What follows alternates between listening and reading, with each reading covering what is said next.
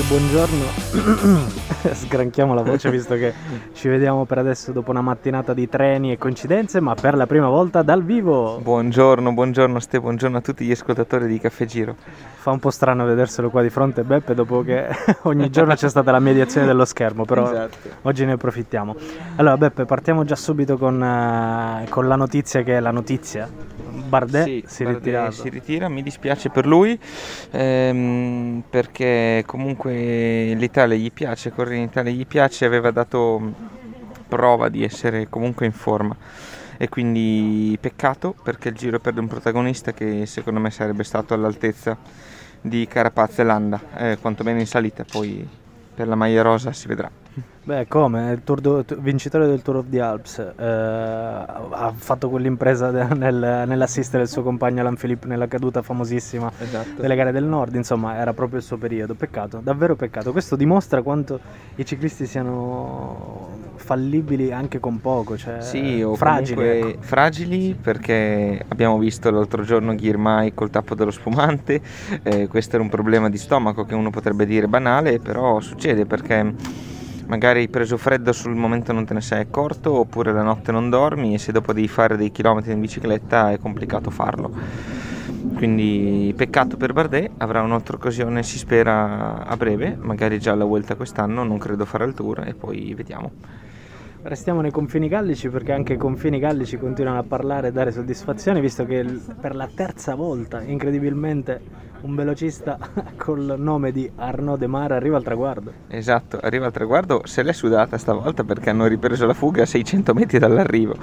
E però, però bravo, eh, consolida la sua, la sua maglia ciclamino L'ha già sempre... piegata e messa in valigia Beppe. Praticamente sì, anche se bisogna stare attenti se chi vincerà le tappe di montagna non sia sempre la stessa persona, perché in quel caso potrebbero esserci dei rimescolamenti. Va bene, dai, allora le due notizie più eclatanti le abbiamo trattate riassumiamo un po' la tappa di ieri. Sì, tappa da Sanremo a Cuneo ehm, con la salita del Col di Nava in mezzo, eh, tappa dove è andata via una fuga di 5 che sono diventati poi in 4, eh, che ha dato tanto, tantissimo filo da torcere al gruppo, eh, alle squadre di velocisti in particolare, perché è stata ripresa nell'ultimo chilometro. Hanno forse un po' cincischiato troppo tra i meno 2 e i meno 1 e quindi questo ha ehm, impedito, se non a tutti, ad alcuni di questi, penso a maestri soprattutto, di giocarsi la vittoria. È un peccato per maestri. È un peccato, però se la sono giocata male. Secondo me eh, non ne avevano più, eh, però hanno un po' anche melinato troppo. Quindi... Sì, gli ultimi 300 metri, no anzi forse prima, gli ultimi 600 hanno passato a guardarsi e riguardarsi, come a dire eh. chi vuol tirare vada a tirare. Eh sì, è quello. Sì, esatto, sì. esatto. Va bene. Lì.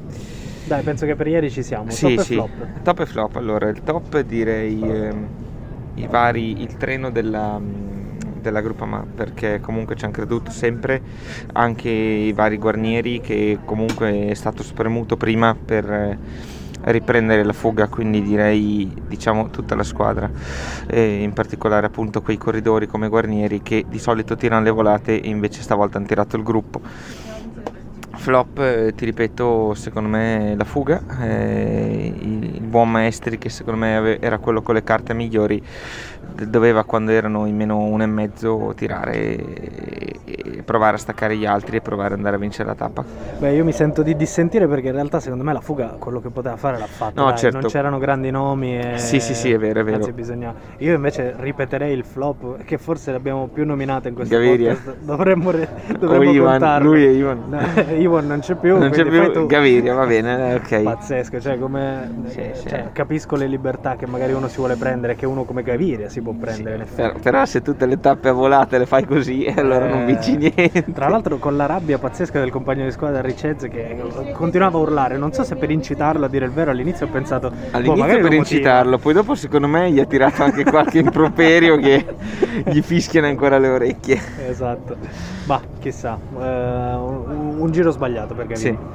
Va bene, allora andiamo oggi. Che ci Oggi aspetta? tanta roba ci aspetta. Allora, tappa da Santena o Santena a Torino, eh, con circuito da ripetere più volte in cui si affronta Superga e si affronta la Maddalena.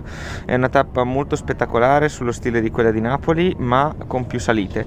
E sarà una grande festa, mi immagino, e sarà, spero, anche e penso, una grande battaglia tra gli uomini in classifica. Non escludo che ci possano essere magari dei compagni degli uomini in classifica, magari in fuga eh, che poi possano essere fermati per, ehm, per aiutare il, l'uomo di classifica. Col fatto che si tratta di un circuito è molto buona cosa fare in modo che la, la, tappa e le difficoltà anche planimetriche, dato che si va in città, vengano emerse molto bene e quindi che ci sia qualcuno magari davanti che, che possa fare un po' da apripista. Ecco. È il giorno in cui Juanpe Lopez perde la maglia rosa?